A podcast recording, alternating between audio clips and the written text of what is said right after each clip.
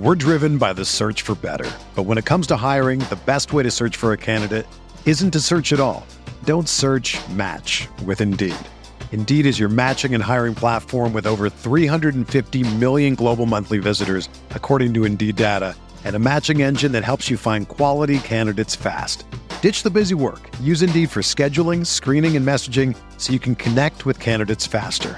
Leveraging over 140 million qualifications and preferences every day, Indeed's matching engine is constantly learning from your preferences. So the more you use Indeed, the better it gets. Join more than 3.5 million businesses worldwide that use Indeed to hire great talent fast. And listeners of this show will get a $75 sponsored job credit to get your jobs more visibility at Indeed.com/Blue Wire. Just go to Indeed.com/Blue Wire right now and support our show by saying that you heard about Indeed on this podcast. That's Indeed.com/Blue Wire. Terms and conditions apply. Need to hire? You need Indeed.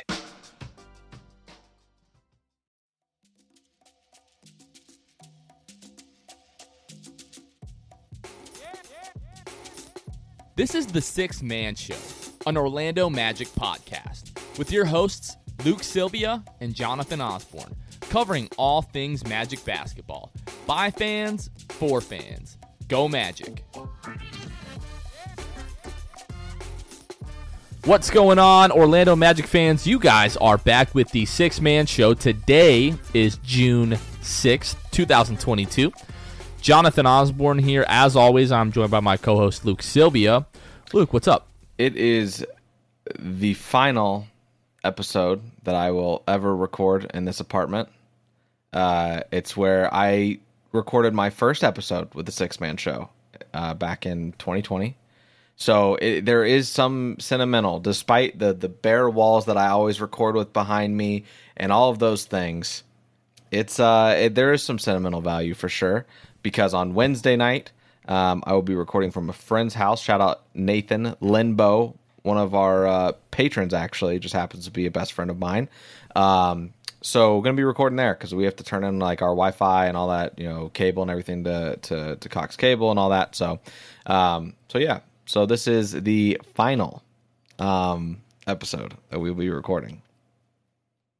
Very special episode. We sat down and chatted with Khobi Price, the Orlando Magic beat writer of the Orlando Sentinel, just to talk about, he was at the draft lottery in Chicago when that happened, so we talked about his reaction and just kind of being there and what that was like. Talked about the draft combine. We talked about some of the other prospects, Chet, Jabari. Luke made a reference to his internet service provider, and now we're laughing about that because we're five Jonathan years old. Laughing about it. There also might have been something that happened in our interview with Khobi Price. Khobi Price, you know, he did nothing wrong. I was being immature, and he was talking about Jabari being a big, long defender, and I started laughing about that. And Khobi, if you're listening, I was not laughing at you. I was just my own immaturity came to the surface. I started laughing. Luke started laughing, and now we're acting like idiots again. This all started with Jonathan, by the way. Anyway, continue. It was all my fault. It was all my fault twice now, so I do apologize. But, yes, so it was a great chat with Khobi Price. Always very insightful, closer to the team really than anybody. So if there's anyone to ask these questions of, it would be Khobi Price. So, again, really appreciate Khobi Price joining the show. Always great to sit down with Khobi. Coming up on the 23rd, the night of the NBA draft, we'll be having like a pre-draft hangout kind of thing at Harry Buffalo from 5 o'clock to 6:30. And then the Magic are having their official draft party at Amway starting at 6:30. So we're going to walk over from Harry Buffalo to Amway. We're all going to try to sit in section 106, hang out there just like we did last year, and watch the draft unfold. Now, Khobi made a reference to this with our chat with him. We've seen it on social media.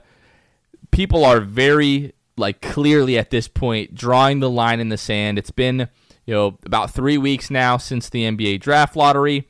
People are now really, like, tightening down the person that they want the Magic to pick at one. You're seeing, like, less indecisiveness. You're seeing people be a lot more clear on who they want the Magic to draft. And in some pockets of Orlando Magic Twitter, it's getting kind of, chippy. It's getting a little ugly. People are really like disparaging some of the other guys to make the case for the guy that they want to pick. Me, I know where a lot of other people are. We are really good with Paolo, Chet, or Jabari at number one. But I felt the need to say this. The night of the draft, we're all going to be packed into the Amway Center. There's going to be cameras on fans reacting to the pick. Remember that. Okay, be conscious of that in the moment. The way that you react, the entire NBA world is going to be looking at Orlando that night to the way that we react to that pick. Okay? This is the point where I'm going to tell you, keep it together regardless of who the Magic pick. If you're ecstatic, be ecstatic. If you're unhappy with the pick, just stand there and clap anyways. Don't boo. Don't show your disgust. The whole world is going to see that. And the guy that we draft is going to see that as well. And that is not a good way to start his career. I'm not a fan of telling people to, hide their emotions or fake their emotions or anything like that, except in this instance. Because, again, there's going to be a microscope on Orlando that night. And if we are booing the pick, it will be exactly like that little kid booing the Kristaps Porzingis pick back in 2015 or whenever that draft was with Porzingis. Okay? So just remember that. Again, the night of the draft, if you are at Amway, just react appropriately to the draft. And this is what I will say. You want to cheer the number one pick, regardless of who it is, because you need them to be successful. If you care about this team the way that you say you do, the way that you claim to, you need this guy to be successful in Orlando, because if it's not, it's going to put this franchise back a number of years. So whoever the pick is, react appropriately. That's all I'm going to say. Cheer the pick. Now, if they turn out to be a bust, drag them through the mud, call them a bust, whatever you want. 6 months from now, 1 year, 2 year, 3 year, 4 year, 5 years from now, whatever you want to do, the night of the draft, do not boo. Yeah. Yeah, I think that, and what I'll add is, yes, you should cheer for the number one pick in any circumstance. It's the number one pick. Here's the other thing, right? The people that I see, Twitter, wherever, Twitter's the only place, let's be honest, that I look at Magic stuff from other fans and stuff. So what I'll say, there's a lot of people, like you said, they're drawing the line in the sand. They see things, and then they don't see things, right? When it comes to Jabari or Chet, they say, oh, man, I'm good with Paolo or Chet, but I just don't see it with Jabari, or vice versa, right? I just don't see it. I see a lot of people saying that. I'll give you my 2 cents. I don't care if you don't see it. I don't care, because you're not the one getting paid to see it. You're a person that is not their job, and at all, in any sense, right? So it pains me, right? These people in the top, these players are top three for a reason. So come draft night, trust the front office, be a Magic fan, and cheer for that player, because guess what? Whether you like it or not, you're stuck with them. You're stuck with them for a while, because it's going to take a little bit for anyone to give up on them. Hopefully we don't get to that point. But if you boo in that moment, if there's a section of you guys that are booing, they put it on ESPN, they put it on Bleacher Report, they put it everywhere. It's going FS1. It's going everywhere.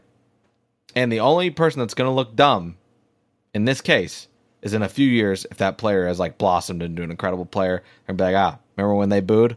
Bunch of idiot fan base. I'm done being the irrelevant fan base.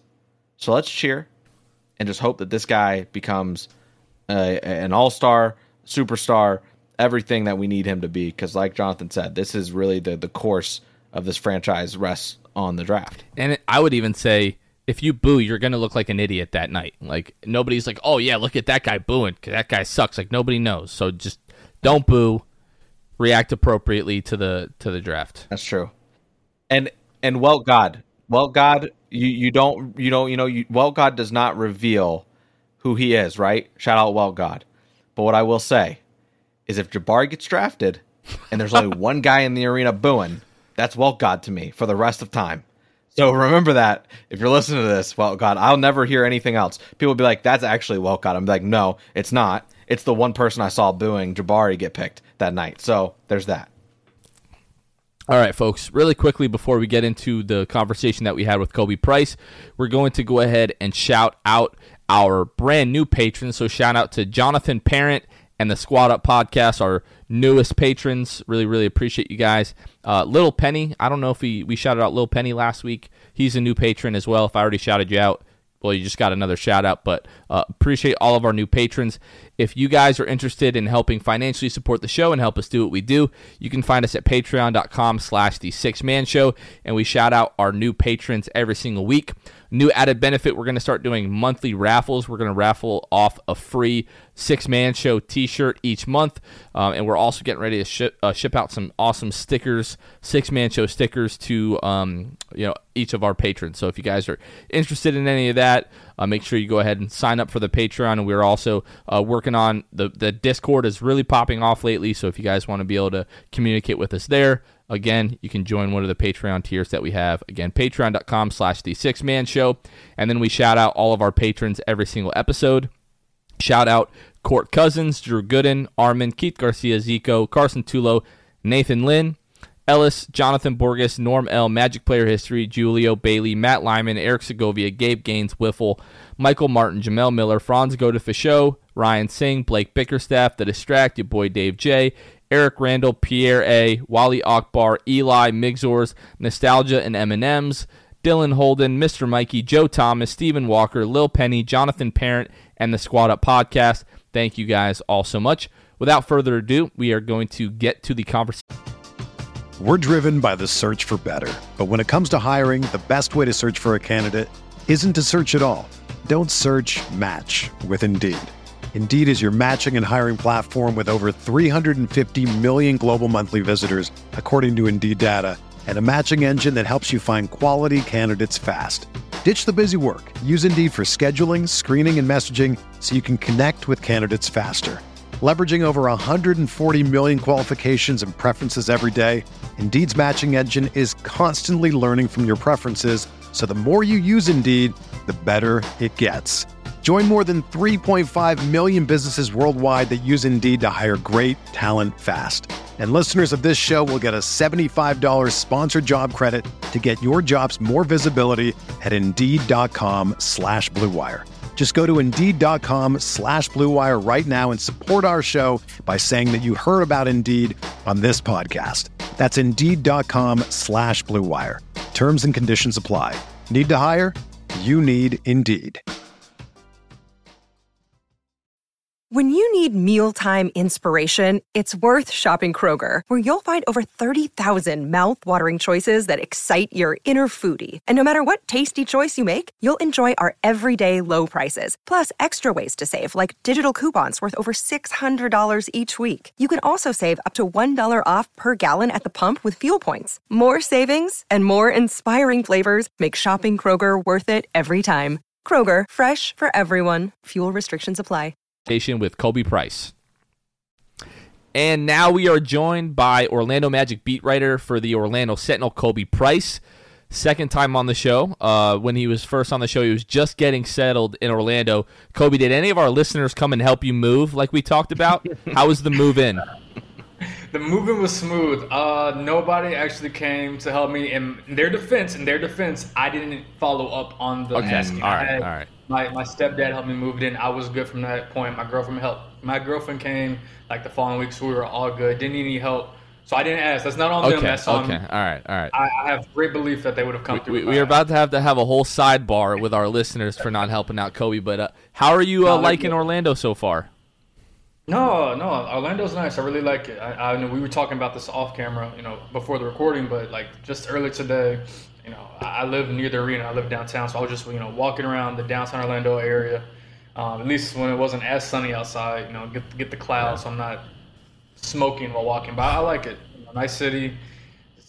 Vibrant, so it's a good place to be. I mean, you know Florida. You were in South Florida for a while. This time of year, you can't step outside for more than 30 seconds without coming back, sweating like crazy. But Khobi, your first season. Yes, tell me about it.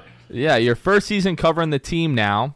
How was the season from your perspective? Covering the team, how was it for you? For me personally, just like a huge learning experience. You know, first time, you know, covering an NBA team, you know, for significant chunks of the season. I've done NBA work in the past, backup writer, blogging, etc. But to go through an entire season, day in and day out, it was definitely a learning experience and something that I cherish, something I'm grateful for. If you look at it from, I guess, like covering the Magic, there was a lot of game stories that had to do with losses. So that may like find some new interesting angle each and every game or each and every day was definitely something that pushed me as, you know, a writer, as someone who's like, you know, trying to bring ideas to the table. But all in all, it was smooth. I enjoyed it and I appreciated the process, but also, you know, the experiences that came along the way. What did you find yourself, Khobi, like as far as, you know, obviously prior to this, you were still in like a beat role, right?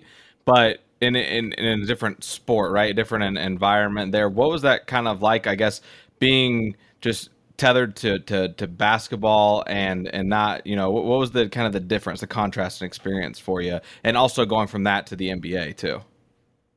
Yeah, no. So before this, I think we talked about this on the previous time I was on, you know, covering a college football team day in and day out, completely different rhythm, a completely different vibe, and covering an NBA team day in and day out, which is what I wanted to do. Ultimately, you know, get to the NBA, be on the NBA beat. But, you know, you could imagine, you know, college football, what, you have 4 non-conference games, and so you got, what, 12 games, maybe 14 games, 15 if you're, like, the best team in the country. For an NBA team, that's just a month, right? So it's just a lot more games. The rhythm's completely different. You know, for college football, you know, you take probably more time to, like, analyze a single game, analyze a single moment. Like, you can spread it out a little bit more. For a basketball game, it's like, hey, we just played a game on Tuesday in Boston. Guess what? We got a game on Wednesday in New York, and then you have another game on Friday in Brooklyn. Mm-hmm. So it's that kind of stuff that, you know, the rhythm of it is completely different, and you just have to be able to move on quicker, you know, jump from thing to thing quicker, especially, you know, as a beat writer. Then also pacing yourself, because, like, college football, you're trying, like, or even just football generally, you know, NFL, college football, you know, it's only a small segment of the year. You only have, you know, so many games, so you can I'd be a little bit more patient with some ideas. But the NBA beat, you have to, you know, stretch it out a little bit more, because you're talking about going from, well, for me, I did December to April in terms of playing, but count the preseason, it's October to mid-April. That's just the regular season. So it's just a lot more finding the little things that you can pinpoint, you know, from game to game, from moment to moment. Just things like that. That's probably the biggest thing that I took away from this. Khobi, how much traveling did you do with the team this season? Were you able to get on the road? Yeah, I'm trying to think. How many road trips did I do? I did the Brooklyn, Toronto, Atlanta road trip in December, which just turned into Brooklyn and Atlanta. Because when I, like, within 5 minutes of getting to my hotel, maybe 5 to 10 minutes. That's right. I remember you tweeting about that. Yeah, the game got postponed, and I was like, well, just got here. Thanks for everything. COVID, what was that? Delta, Omicron, one of the two. That was definitely Omicron. Thanks for everything. So I was just in Toronto. So that was my first road trip, just a really strange one. Then I did a couple others. I did DC and Charlotte. Wizards and Hornets in mid-January, I want to say. And then I did Cleveland and Wizards in late March. And then I did I did the Nuggets. They did that West Coast road trip. I think it was like Phoenix. I don't remember. It was like Phoenix, Utah, the Nuggets, and in Portland. The last game of the trip was Denver, so I did that trip too. Right before the All-Star break. I think it was like Denver, right. Then we had like Atlanta at home, I think, and then the All-Star break. Khobi, the other day we were talking in our group chat, me and Jonathan and our producer Kevin. We were talking about, like, what are your, you know, top 5 arenas that you would want to go watch the Magic play in, whatever it kind of be. So I don't necessarily say like that question, but Khobi, was there any arena you went to this season where you were like, man, this is like, check this off the bucket list? And outside of that, which one did you not get to go to that you're still looking forward to going to? Oh man, I'm not trying to be rude at all. I'm just pulling up my phone because my dad and I have actually had this conversation this season. So if you go on the iPhone, you can just like search. I'm looking up Arena. Yes, they're so the one arena that I didn't get to go to this season that I definitely want to go to is playoffs are on, finals are right now. I want to go to what is it now? Chase? Mm-hmm. Chase Center. Yeah. Chase Center. I was about to say Oracle and mess up the entire podcast. Yeah, Chase Center. Real ones know about Oracle. Real ones wouldn't know what you meant. Yeah. They've only been there for, 3 years? So I think you still have – in 2024, if you're still calling it Oracle, then I guess that's like the point where you're like, all right, catch up now. Get out the old man clouds. But, that's definitely one I want to go to. Of the arenas I went to this season – Barclays, I really like Barclays. It wasn't as, it's kind of weird because it's just like, right in the, plopped in the middle of Brooklyn and you're just kind of like, oh. Mm-hmm. And I guess it's kind of like a more New York thing, if anything else, because you're used to arenas being kind of pushed to the side or having their own little quote unquote section of a city. If that makes sense. But for Barclays, it's just right there. Just oh, okay. You kind of stroll up on it and be like, oh, shoot. But it's really nice. The inside's really nice. The arena that is probably going to surprise people that's really nice, but it's a really nice arena, Cleveland. Mm-hmm. The Cavs have a really, really nice arena. I think they renovated it, I think, in 2018, I want to say. I think it was after LeBron left. And the reason I can kind of remember this, either 2018 and 2019, because when Kevin Love signed his extension that I think he's currently on, I think he signed it, and they were wearing hard hats inside the arena. Mm-hmm. I could be wrong. Someone's to pull up that clip on YouTube or Twitter. By all means, LeBron left, and they decided they had to do something to keep fans in the arena, so they renovated the whole thing. What is that now? The Rocket Mortgage Fieldhouse or something like that? It used to be the Quicken Loans. Now it's Rocket Mortgage something or other. Maybe. Yeah, Rocket. Not important. Don't sell Rocket Mortgage that. True. Yes. They don't, that much money is very important. But yeah, that's probably one of the nicest arenas that I've been in. Cleveland. It's really nice. It's really, really nice. Now you also did some traveling recently, Khobi. You were in your hometown of Chicago for the lottery and for the draft combine. I want to ask you about the draft combine in a little bit, but being at the lottery, obviously you're covering the Magic, hoping to get the number one pick going into that night. What were your emotions, if any, going into that night? Were you a little anxious? Were you excited? How were you feeling? Emotionally, I was just kind of all right, because it's my first time going to the lottery. So for me personally, I'm just kind of all right, what's this all going to be about? I'm asking people, just personally, professionally, I'm just asking people what's going on, what's going to happen, et cetera, et cetera. So to kind of peel back the curtain, and I'm sure people know this, but there's a room, the actual lottery happens an hour before what we see on TV, right? Yeah. So I was also kind of nervous. 'Cause I was wait a second, was I invited into that room? Am I going to that room? But if I'm going to that room, I don't have my phone or my laptop on me. So what am I going to do? What's going on here? But then someone later told me probably an hour and a half to 2 hours before the lottery, if you were supposed to be in that room, you would know. So don't worry about it. I was I kind of want to go in the room just to see what happens, but I really don't because I need to be out here to to see everything because people in the room can't watch they're not inside they're not inside where the television, the televised. Mm-hmm. Right. The broadcast. Yeah, the actual broadcast of the lottery. So I was just kind of that was kind of nerve-wracking. But once I got that, I was all right, we're good. But it was just kind of one of those experiences where I was just trying to think, all right, how's this going to go? The pacing of it. Thank God for commercial breaks because that really helped me be all right, I have my story ready for whatever's going to happen. Commercial breaks just helped me slow down mentally a little bit. So just kind of more just not nerve-wracking, but just a little anxious to see what would happen. What did they do? What they do, Khobi, during the commercial break before the top four picks were revealed? Does it just cut to commercial and does someone come up on the stage at all and just to break silence? That might be weird. Obviously there's so much energy probably in that room, and then they just cut to commercial for us people watching on TV. Did they do anything during that commercial break?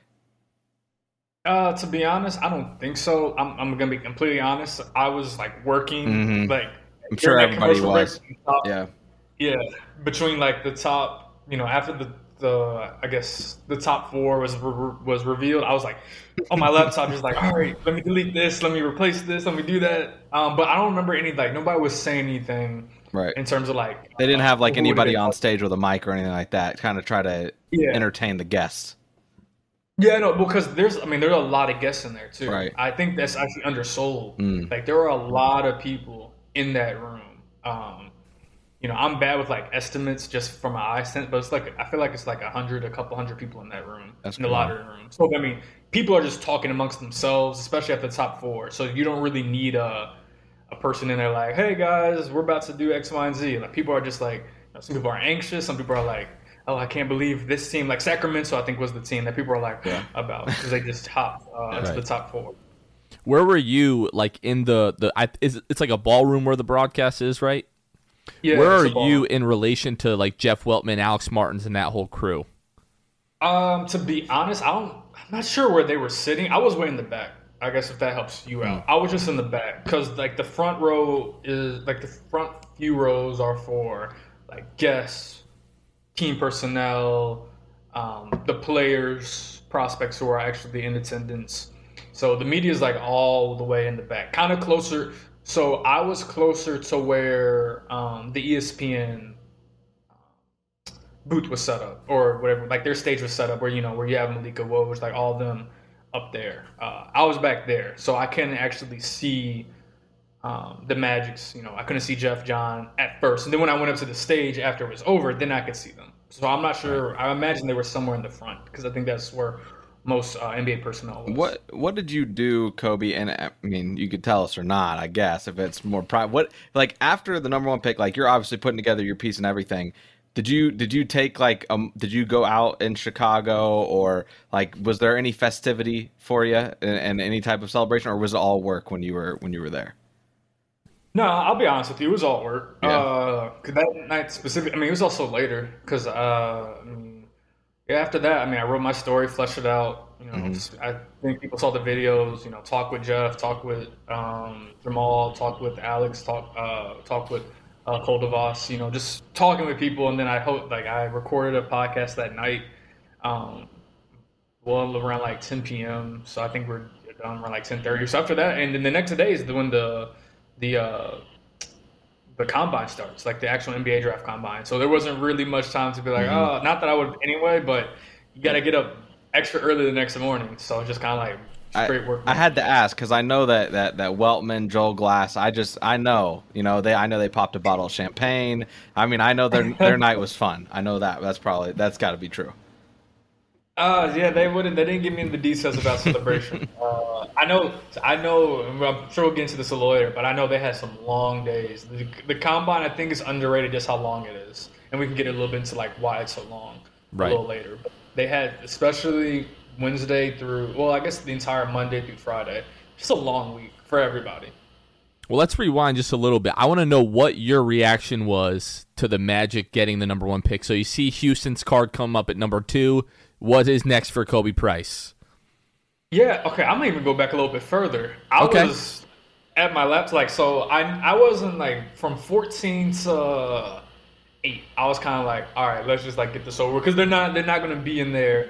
I'm more just interested in seeing what other teams get in there. Mm-hmm. Are any other teams going to move around? Is the team going to jump up? Sacramento not going was kind of all right, let's see where this goes. So from 14 to 8, I was just kind of all right. Once it gets to 7, I'm all right, let me get let me sit up a little bit. Everybody knows that meme, right? With the controller. Oh, all right, let me sit. Yeah. So then I'm I have my laptop open the entire time with pre-written stuff for there. So when they get to 7, I'm all right. Gotta be ready because this team's luck, who knows, right? If we get to we're about to get to 6, I need to be ready if 6 pops up. So 6 doesn't pop up. I'm all right. I'm really, I'm ready for 5. I'm ooh, I'm feeling bad about this. So then 5 hit. When 5 hit, I was just oh, all right, commercial. I didn't know there was gonna be a commercial break, so I just kind of put one up. Be oh, I think I commercial break.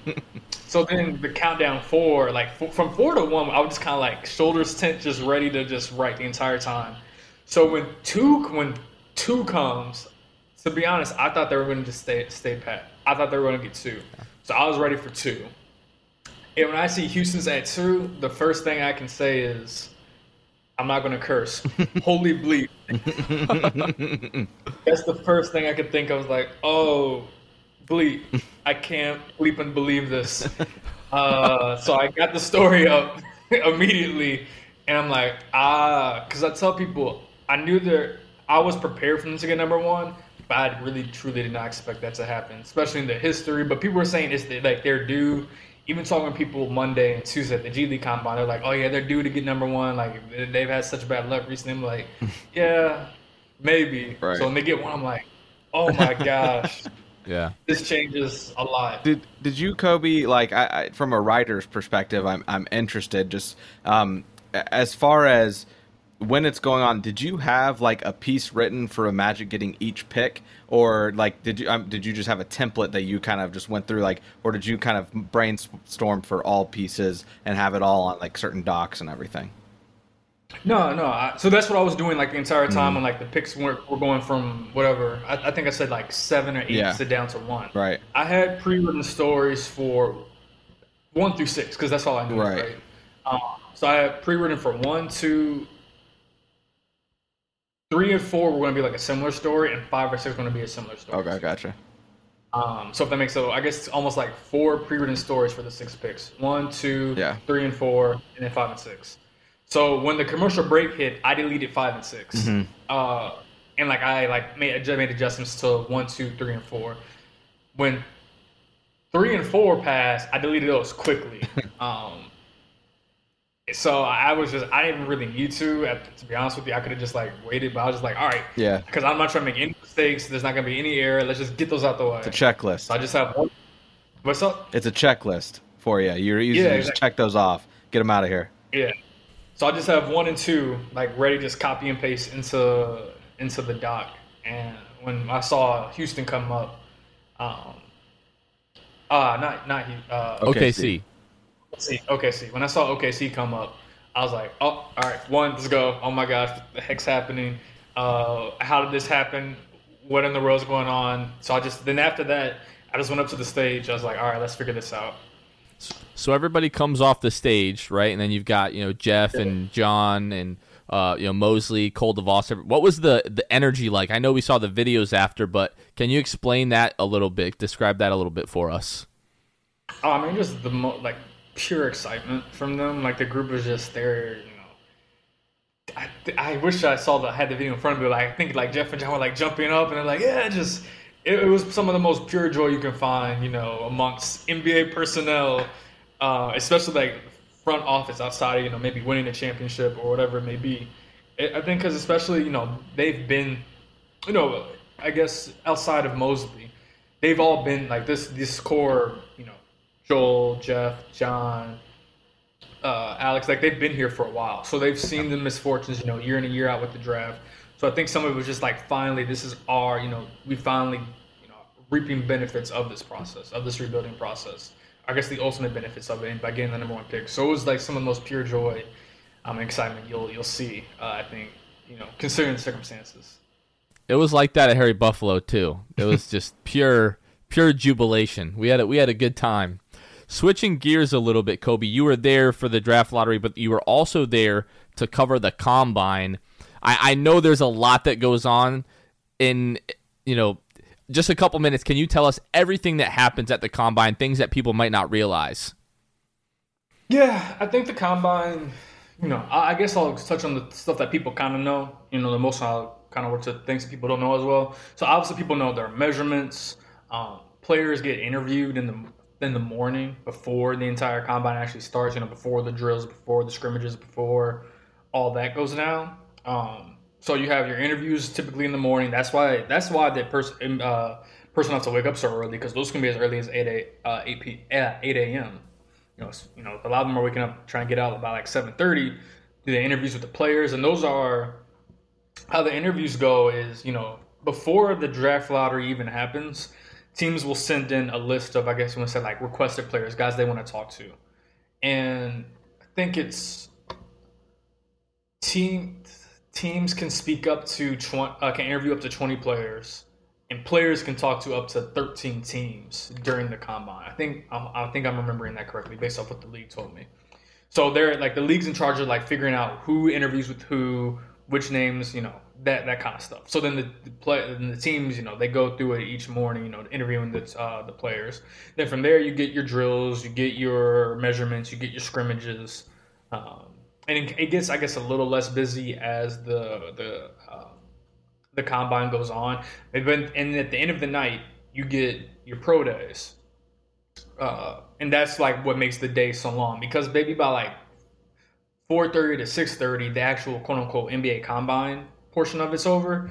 But then a lot of the agencies have their pro days after the combine. So it may be like up to 3 or 4 agencies post combine inside the same gym having a pro day. And those can last up to, you know, 30 minutes to an hour.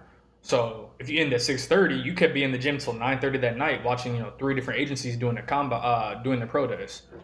So that's where you really get the long days. You know, you're talking about from 7:30 to 9:30, you know, interviews, measurements, scrimmages, drills, and then you have the pro days at the end of the night, run by the agencies. And then obviously, you know, within that, you know, they can still eat, but a lot of it's also a lot of mingling, you know, between, you know, NBA teams and front offices and coaches, assistant coaches, scouts, like they're all in there chatting it up. You know, just getting, you know, probably, I think how it's been described to me is like a lot of them just, you know, made me like see where each other's at. And it's also helpful because everybody knows where they're at in the lottery. So maybe you can get like a little bit of a feel, like other teams can feel out like how the other team's feeling, what they're doing, how they're thinking, you know, the results, it's almost like laying the groundwork for the actual draft, and not just in terms of the scouting, but also like figuring out what other teams are thinking as well. Did you speak, obviously, Khobi, like there's a lot going on, right? Like you said, there's super long days. Were you prepared for how long the days would be with that? Like, did you talk to other people that were on, you know, the beat for their team or whoever, just to get maybe people within, like, for the Magic, cover the Magic as well? Did you pick anybody's brain about, like, what to expect for this whole trip, and especially for those long days? Oh, no, absolutely. I spoke with my editor about it because he covered the NBA for a while. So we spoke about it pretty extensively before the combine. So I was prepared for how it would go. But this is the first combine since COVID. Well, I guess last year. But it was, I guess last year was even different. Like this was really, I guess, the first one, I guess, to the level that it was in terms of the amount of people. So I was prepared for it, but once you actually, it's always like you can like hear about it and learn about it, but once you're actually in there, mm-hmm. you get a really much better feel for the rhythm of it. And I didn't even mention, like, for the media side, for us, a lot of that's where we get to talk with a lot of the players. You know, we have the interviews after their scrimmages, depending on which team they're on. So yeah, I knew what to expect, but even then I was just kind of like, it's like stuff was moving so quickly, especially Wednesday. Like when by the time Thursday and Friday came, I was like, all right, I know what's going on. But Wednesday, it just felt like like Roadrunner. Just this is going on, that's going on. All right, gotta get here, gotta get. It's like, oh shoot, yeah, there's a lot going on. Right. Yeah, you just talked about the player interviews a moment ago. You can correct me if I'm wrong, but I think it was Wednesday was when like Paolo, Jabari, Chet, Shaedon Sharpe were scheduled to meet with the media. And I think it was Shaedon Sharpe first that canceled his media availability. Then all the other guys kind of followed suit pretty soon after that. Did you ever get a vibe for like why that was, or is that something that's pretty common at the combine? Yeah, I don't think Shaedon was the first one. I think it was like it was a group. Yeah, it was a group of 3. I'm not remembering like who was in the group of 3, but it was like I want to say it was a group of 3 who was announced maybe like 45 minutes before they're supposed to speak that they weren't speaking, because it was the non-scrimmage. So the guys who weren't scrimmaging, they usually speak first on maybe it's Wednesday or Thursday. They usually speak first amongst like all the people, all the participants. But yeah, it's typically something that may happen. You know, a lot of the top guys they don't scrimmage. And they may not speak with the media. That's just, I think, among like the consensus top 7, top 10, I think Keegan Murray was the only guy who spoke, the only guy, you know, who actually, you know, did his media availability. And to his credit, like he not only did it, but he was there for a minute too. Like I remember he was speaking for a solid amount of time, because I remember seeing like there was a crowd around him at first. So I was like, all right, I'm gonna come back a little later to speak with him. Then I came back. And then I spoke with him for a little bit, and then I left and I came back, like, there were some people speaking with him. So he, to his credit, like, he did his full thing. He did his full slot. But yeah, a lot of times, like, the top guys, they don't do as much as, say, a guy who's trying to make their way from the second round to the first round, or even a guy who's trying to, like, stay in the first round, so to speak, or, you know, guys who are just trying to fight for a spot, period. Was there anybody, Khobi, that you spoke to that just, like, blew you away, that not necessarily that you didn't have high expectations for, but was there anybody that was surprising to you that in, like, an interview setting, they just absolutely crushed it when you were, you know, around? I think most of the guys I spoke to were pretty good. I'll give credit to Keegan again. Really solid interview. Really, really solid. And I guess that, you know, something that goes back to his maturity and his age. I think he is, 21? So of, like, the prospects, he's on the older side of them, 3 years removed from high school, among the top prospects, at least. And then Jalen Williams from Santa Clara, another guy who I spoke with a decent amount. Good, another good interview, too. Was there a prospect in terms of, like, on the floor that really surprised you at the Combine? On the floor, I mean, I guess I'll go back to Jalen Williams. I knew he was good, but he, like, it was more than just his on the floor. It was his measurements and the on the floor. I think of the one scrimmage I saw he did, he just pops. And some of it, you're trying to, like, remember, like, oh, which guy, because they're wearing different numbers, so you're just trying to, like, catch up. So there weren't a whole lot of guys that surprised me in that way, but he just stood out immediately. He was like, oh yeah, that guy's probably gonna. I mean, it seemed like, especially after the Combine, he's just going to rise in this, in whatever post-lottery, post-Combine mock drafts or draft boards, because he's, like, the talent level is clear, and the poise and the tools were clear with him. I know there are some people that were hoping the Magic might be able to draft him in the second round. From what Khobi is saying, it doesn't sound like he might be there in the second round. Yeah, if he gets to the second round, I'll say it further, I'd be shocked. I'll be surprised. I'll be very surprised. Maybe not shocked, because I know how this stuff goes, but he's definitely a guy who, if he was, like, projected in that late first, early second stage before the lottery, which I think he was, then he's definitely, you know, somewhere in that late first range. If he fell into the second round, I'd be quite surprised. Now, I guess that's a good segue, Khobi, for as far as, like, when it comes to draft night and what the Magic do. It is no secret that the Magic have kind of strayed from their second round picks on those draft nights. Do you expect the Magic to stay put? I mean, adding two additional young guys could be, you know, a little worrisome, I think, for Magic fans to just continue to add young players to this already young roster. What do you think, or, like, do you have any type of sense of what the Magic do with those second round picks come draft night? Yeah, I mean, first, I think John Hammond, you know, even during the telecast of the Combine, I think he openly said, like, they're looking into, you know, what they could do with second round, possibly trade into the back end of the first round. And, you know, something like that, I would, right now, and this is more so, you know, speculation with a little bit of information, I would expect them to try to get into very much pushing to get into the back end of that first round, just because, like, to your point, even if it's not both picks, like, maybe they own, like, trade into the back with only one, and then they still have a second, and then, like, 2 firsts, I guess. I would just be surprised if they came out of there using both seconds. For the reasons you said, but also I think there's an opportunity for them to, you know, maybe get their guy, right? Like, maybe their guy, they're not as confident is going to fall to 32. So maybe they could try to trade into, you know, 22, 24, 26, you know, somewhere in that range to get their guy in the back end of the first round, who they thought maybe could have been in the second round, but they really want to secure their guy. But yeah, I would be surprised if they use both second round picks. I'd be extremely surprised if they use both second round picks. I'm expecting them to only at most use one of the second round picks. Now the other one, maybe they trade it out to another year if they can't get into the back end of this first round, like trade it, like maybe they just try to roll over into another year. But I don't see them adding two to use, I guess, use both second round picks in this draft. I would be quite surprised. So Khobi said this was speculation with a little bit of information. So listeners, do with that what you will. Khobi, I want to take this opportunity to shift gears a little bit from the second round to the first round, the Magic first pick in the first round, obviously.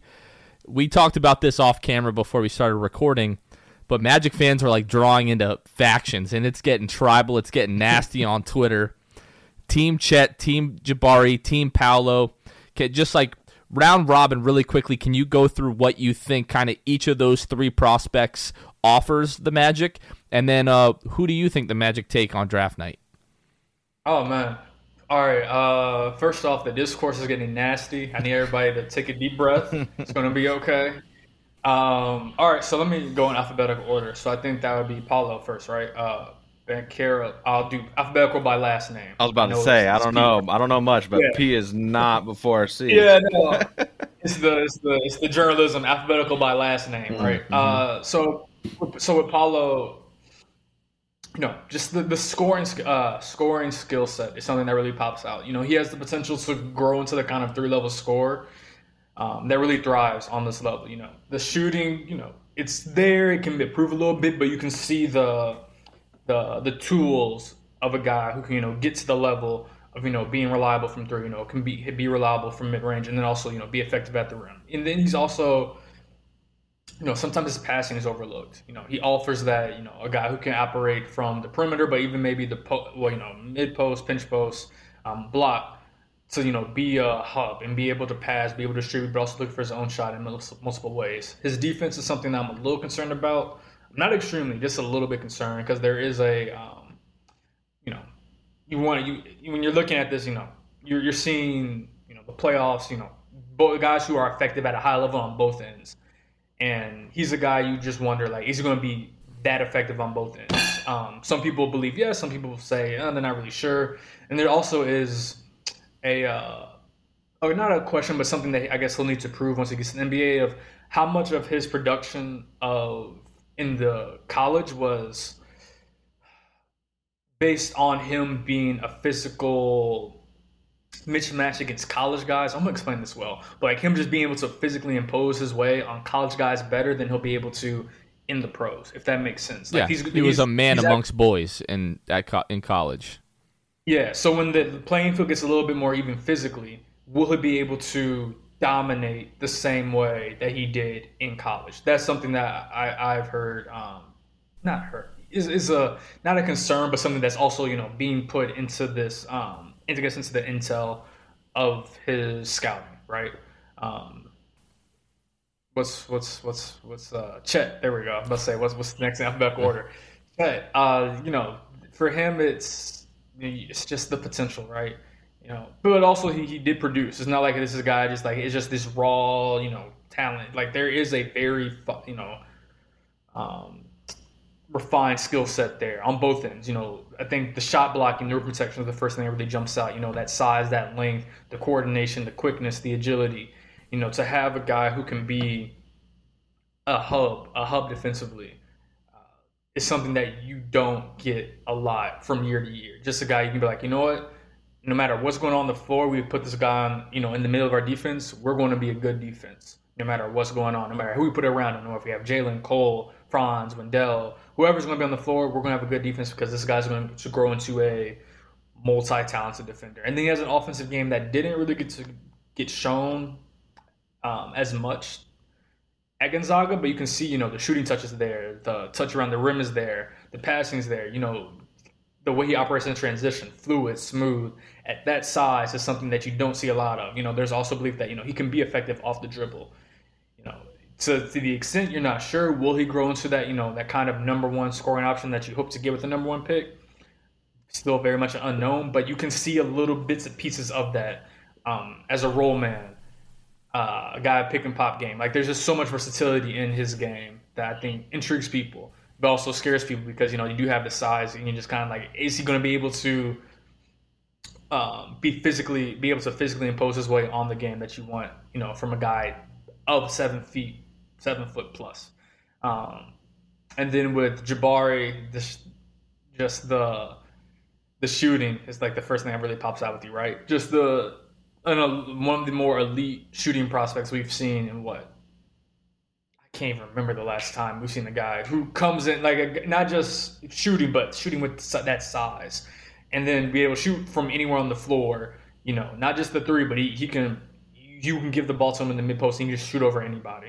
And then defensively, the ability to switch, you know, 1 to 4, you know, 2 to 4, just a big, long wing or forward rather, who from day one, he just feels like he can just go on the floor. He can just play and you don't have to worry about it. Like, even if he doesn't live up to the potential he has, get the handle right, get the scoring, self-creation ability all the way there. You just feel like he's going to be able to contribute from day one.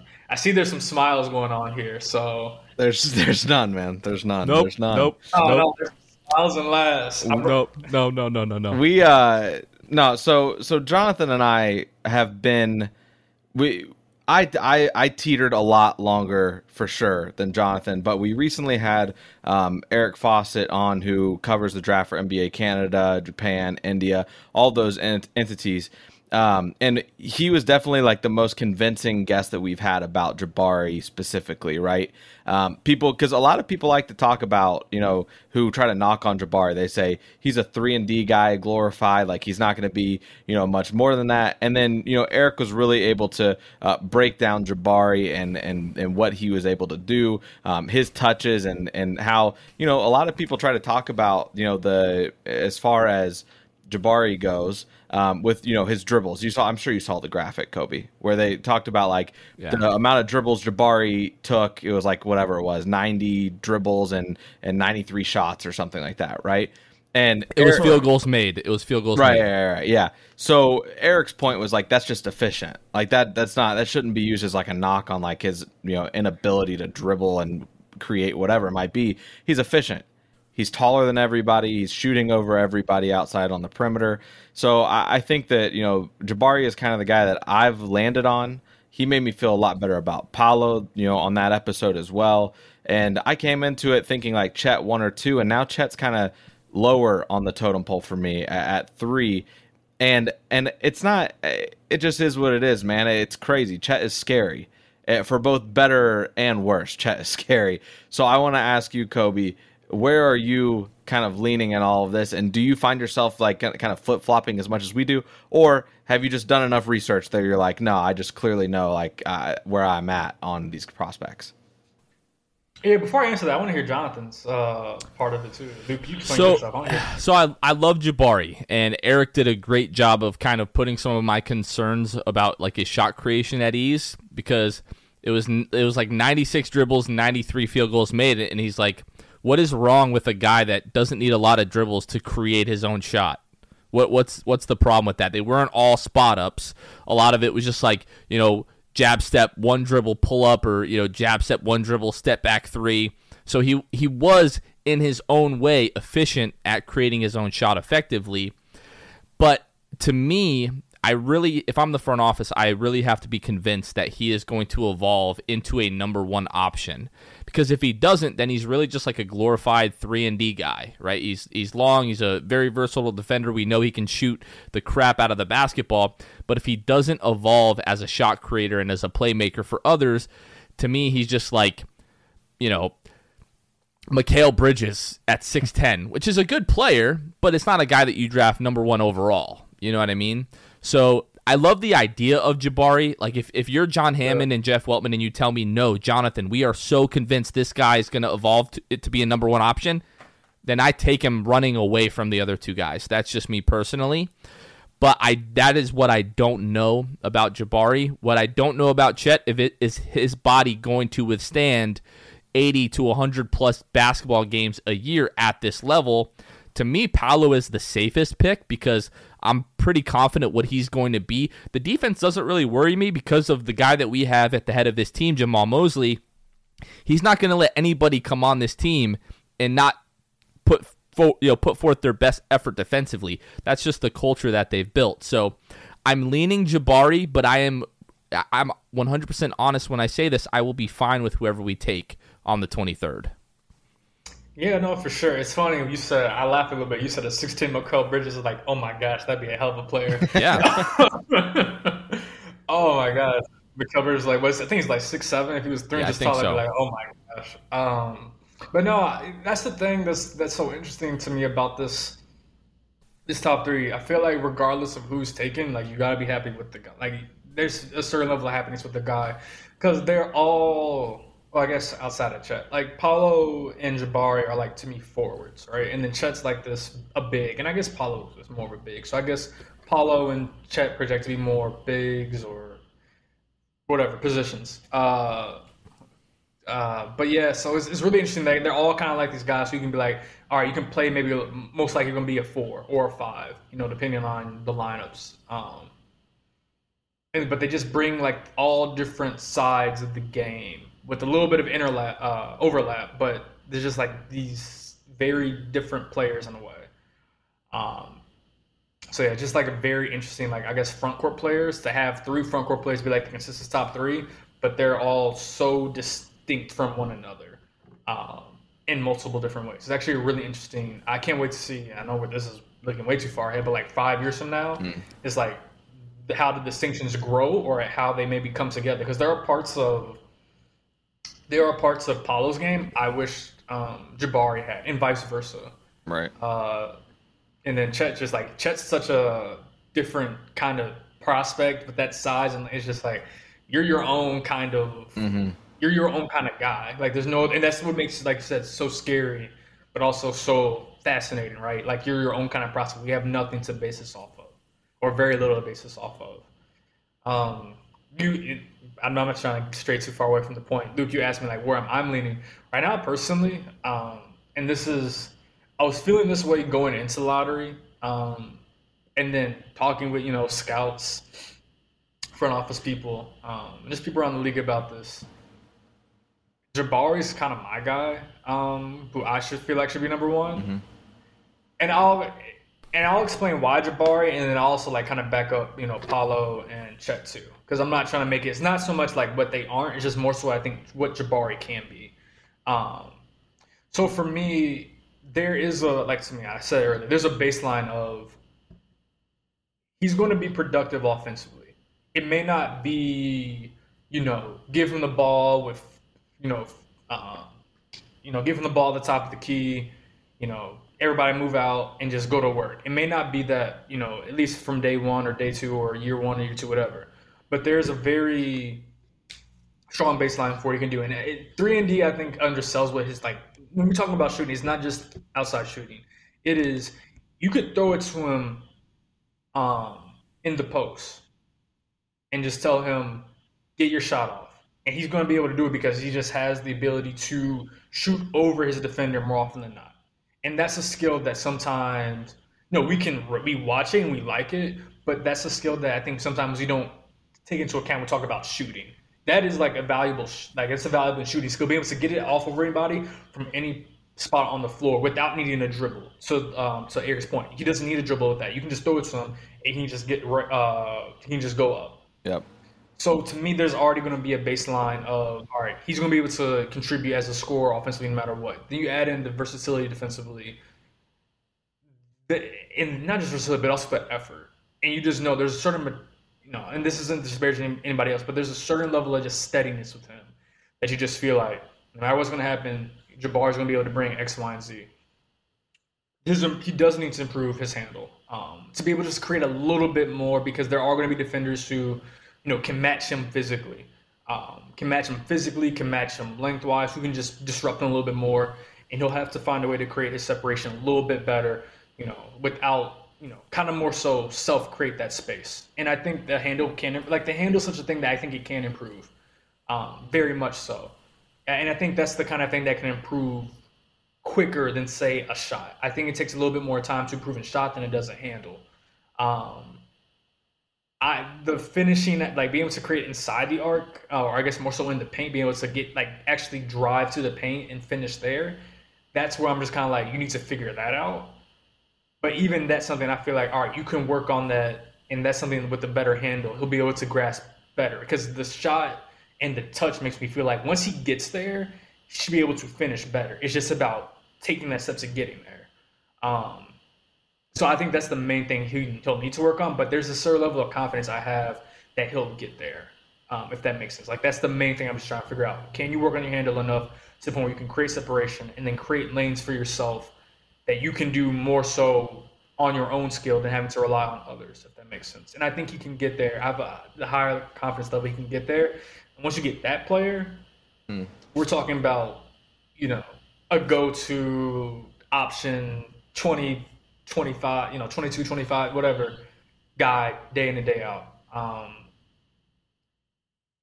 guess I'll go with Paolo. Paolo, I spoke on him. Like, I believe he's going to be a very solid offensive player. And not just because of the scoring, not just because of the possible three-level scoring, but I think he's a good passer. He's a guy who I just feel like, you know, you can throw into a bunch of different systems.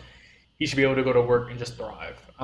Defensively, I do agree, Jonathan, that, you know, you put him in Orlando. I think some of the defense concerns are a little overblown. They're not like, he's not a slouch. He is active. He will have energy. He will bring it. It's just there's a certain level of, I don't know if it'll be elite. Right. I can see Jabari being elite. I can see Chet becoming elite. I don't know if Paolo's going to be elite. Maybe he will be. This isn't, you know, everybody's young. They can grow. But trying to see the framework of an elite defensive player for him, I don't see it. I can see it for Jabari very early on. And even, I guess, to the same level, the same extent with Chet. There's just I like Chet. I kept going back and forth between him, Chet, and Jabari for a lot of this time. The potential for what he could be, and I think Gonzaga, the way that they played, almost undersold his skills. There's a lot more skill than he was able to show, and I think the good thing about him is he doesn't play away from contact. He's up for the physical challenge, but it's just, I think it will take him a little bit more time to get to his ceiling, if he gets to his theoretical ceiling, what you think he can be. And I'm just not, you know, and maybe this is me being more safer. I'm just not sure if he'll get there to that point. Maybe you will, maybe you won't, but I'm not as certain about Chet as I am with Jabari, if that makes sense. Yeah. What we know that the Magic are very tight-lipped. What, if anything, are you hearing from the organization in terms of, you know, they might be leaning one way or the other? From organization, nada. That's what I figured. Yeah, I mean, you get more feel around from people around the league than the actual organization. I mean, I think it's been said, so I don't think. I think most people view this as a two-person. You know, 1-2 is between Chet and Jabari. That's the feeling. That's what I was hearing when I was in Chicago, and just even speaking with people after since Chicago. You know, that's the feeling I got. It's between Chet and Jabari. Yeah, but from the actual organization itself, now you're not going to get a whole lot out of them in terms of that. But yeah, I'm from what I'm hearing and what I'm being told, I think it's pretty much between those two. Unless something, I mean, obviously things can change and it could change, but I'm pretty sure it's going to be between those two. Now, obviously, you know, like you're saying, like to you, it's a two-man draft, and that's something that I've been kind of saying for the last couple of weeks. Is that it just feels like, you know, Paolo's kind of by the wayside, right? Like he's a safe, plug-and-play type of guy that you hope can become elite, but you're just not sold that he will. Now, at the end of the day, I won't be surprised at any of these guys becoming elite. I think that they're all great in their own right. Like you said, they're all very different. And there's definitely things that you could make the best player of all time probably if you took like their elite skills from each of them and just gave them Chet size and that it's over, right? But going back to what I was saying was, you know, you've got a feeling it's Chet or Jabari. Do you not like what you want, but if you had to really put a pinpoint on number one, who is it?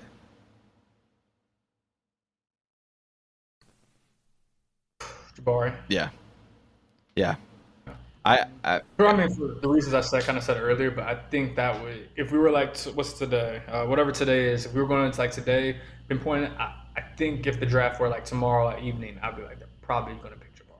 Yeah. That would be my favorite. Vegas tends to agree. Really? That's crazy. I actually haven't checked Vegas. He's by far the betting favorite right now. He's at minus 400. Yeah. And I think earlier today when I checked, next was Chet at plus 150. Yeah. So he's the strong betting favorite right now, Jabari. And Paolo, they're saying doesn't have a chance. It's due to, like, judged by the odds. He's, like, plus something crazy. I don't even know what it was. I had plus 1,000 or plus 2,000 or something like that. That's funny. I haven't checked. I'm being honest. I haven't checked Vegas's odds. Mm-hmm. I mean, maybe I checked them after the lottery, just like stumbled upon them. But I've not. I haven't even thought about that. This Vegas knows, man. Vegas knows. They always know something. They know something. Vegas always knows something. Yeah, I think that's. It's funny because if the Magic or Thunder didn't win the, like, if they weren't 1 and 2, I think it would be different. Yeah. You know, in terms of like who, I think Paolo have a better chance if. You know, if Houston was number 1, mm-hmm. I think they probably would have a much better chance of being drafted number 1. But it's just like the Magic and Thunder being these kind of teams that they are. I think 1 and 2 is going to be between Jabari and Chet. I'm pretty sure Jabari is going to be number 1.